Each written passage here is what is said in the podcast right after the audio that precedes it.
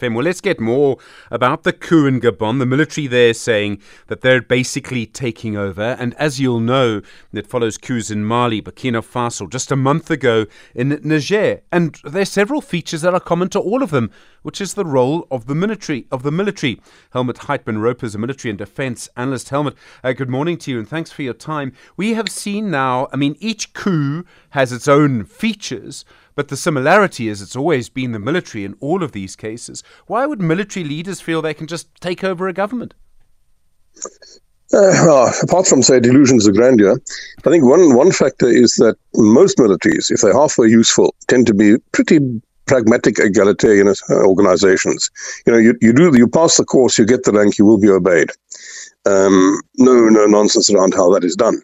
Then they look at how chaotic politics is, and particularly when a government is ineffectual and or corrupt. Um, they look at that, and after a while, they, they get, get the idea that they can do it better. I mean, this doesn't just happen in Africa. If you go back a little bit in time, it happens happened all over Latin America, Asia. It happened in Greece. It's happened in Turkey a couple of times. It's happened in Pakistan. Um, so on the one hand, sometimes the, military leaders themselves get this idea that they can do it better, which is a terrible mistake because soldiers don't understand politics any more than politicians understand warfare. The other thing is that they're the guys who've got the organization, they've got the communications, they've got the mobility. So a politician who wants to stage a coup will very often try and rely on the military to do it. So persuade them to do it, in the hopes, of course, that they will actually then put him in power afterwards. So the mere fact that soldiers executed the coup, that may not have been their idea. That will vary again from case to case. The other issue is legitimacy. I mean, the point of a proper, free, and fair election is that you have legitimacy to govern whoever you may be. Um, in Niger, it seems that the military has some legitimacy. We've seen people on the streets uh, supporting the military, also waving a Russian flag, which, I mean, gets a very complicated thing. In Gabon, we've seen people also supporting the military.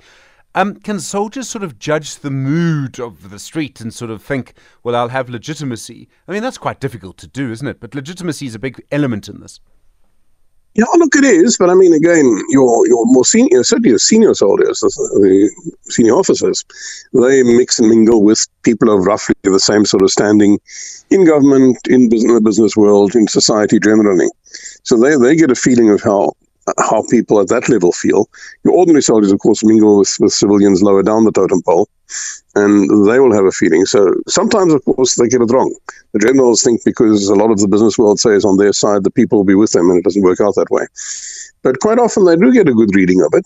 Look, they, uh, armies don't generally stage a coup just for, for nothing. They're, they're pretty fed up with the civilian government by the time they do it.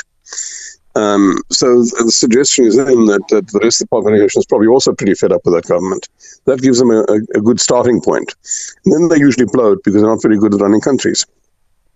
Helmoed Heitman Roper, thank you very much indeed. Military and defence analyst, really appreciate the time. Interesting to see, well, that coup in Gabon following so many other coups on our continent. But uh, as Helmoed makes the point, uh, we've seen many coups in many other parts of the world over the years. You were there, SAFM, 17 minutes to 7.